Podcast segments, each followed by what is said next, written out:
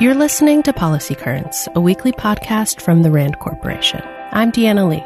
And I'm Evan Banks. Every Friday, we bring you new insights from RAND's latest research and commentary. It's June 19th.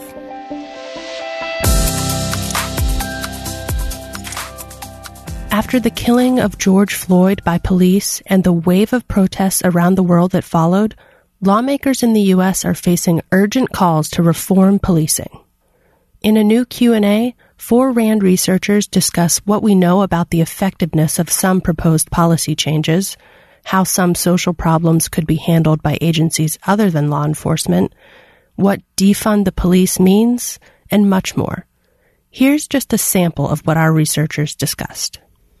Meagan Cahill leads RAND's policing research and focuses on crime prevention and improving police community relations. She says that there are a number of policies that activists are pushing for, banning chokeholds, for instance, that research shows are indeed associated with fewer instances of officers using force. But pushing for implementation will be crucial, she says. It won't be enough to just have these policies on the books.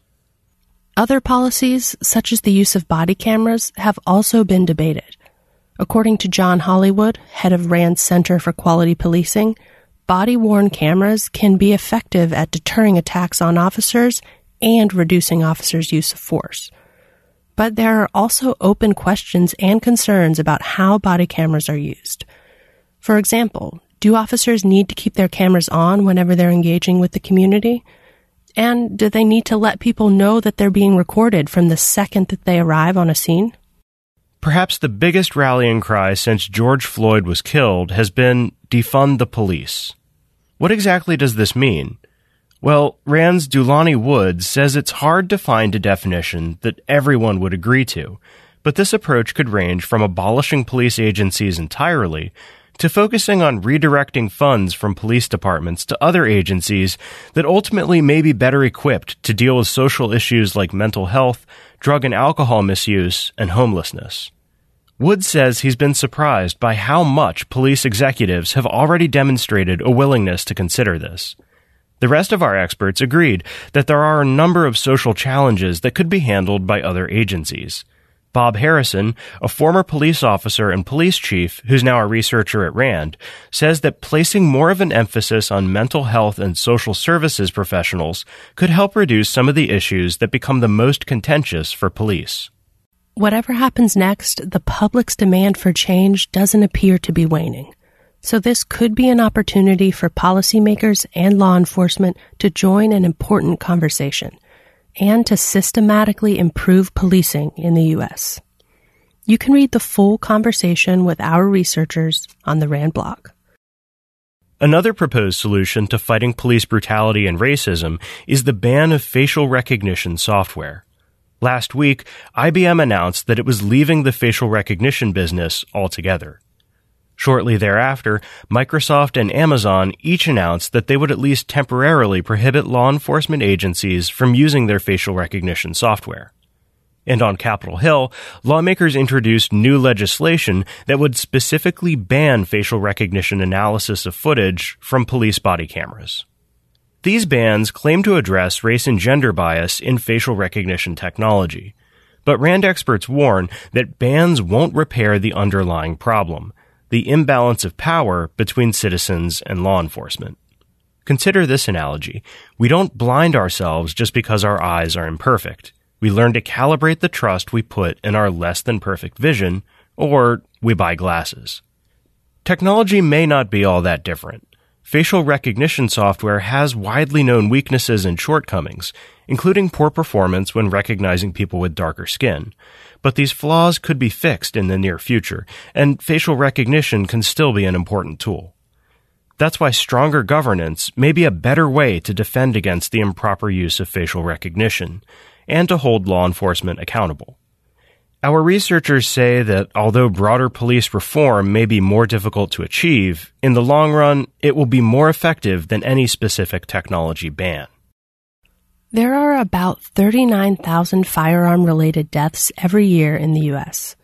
To learn more about what might reduce this number, RAND researchers examined three types of common gun policies child access prevention laws, right to carry laws, and stand your ground laws.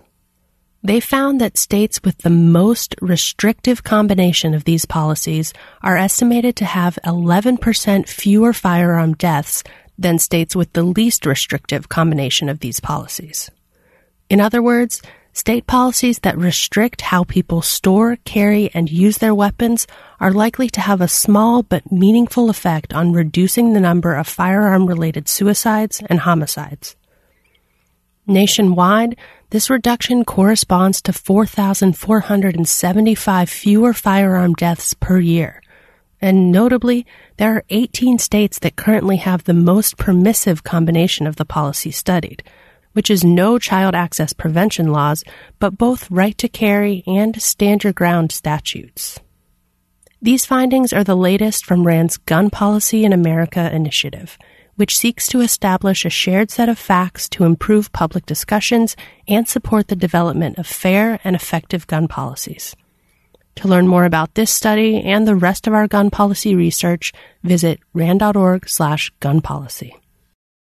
Results from a nationally representative RAND survey provide some insights into how the pandemic has affected America's workers.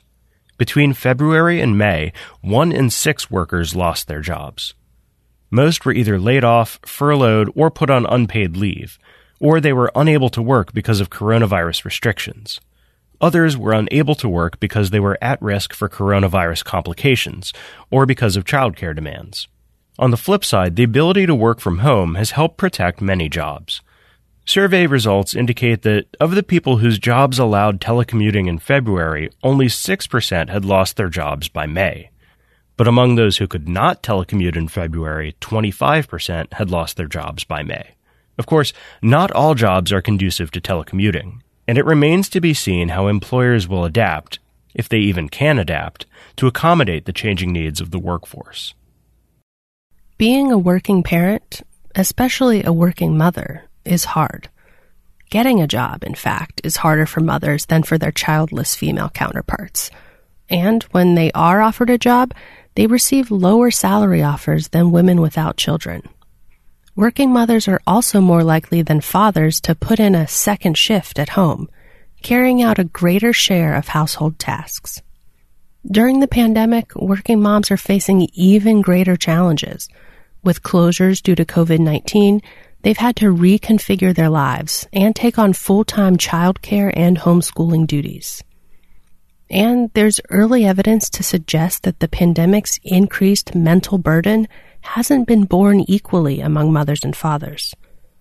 While women overall report negative mental health impacts from the pandemic at a higher rate than men do, this gap is particularly profound for parents of children under the age of 18.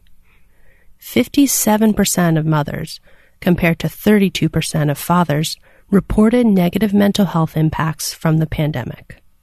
Rand experts say that the squeeze on working moms may only cascade from here. As businesses reopen, the continued closure of schools, summer camps, and childcare centers will likely require at least one parent, often the mother, to continue to work from home or forego working altogether. And on top of all these additional pressures, working mothers continue to face biased assumptions that they're less productive than their working father counterparts. On the whole, this situation could lead to devastating career consequences for working moms of today and tomorrow. RAND is a nonprofit institution that helps improve policy and decision making through research and analysis. For more on what we covered this week, check the show notes at rand.org/podcast. See you next week.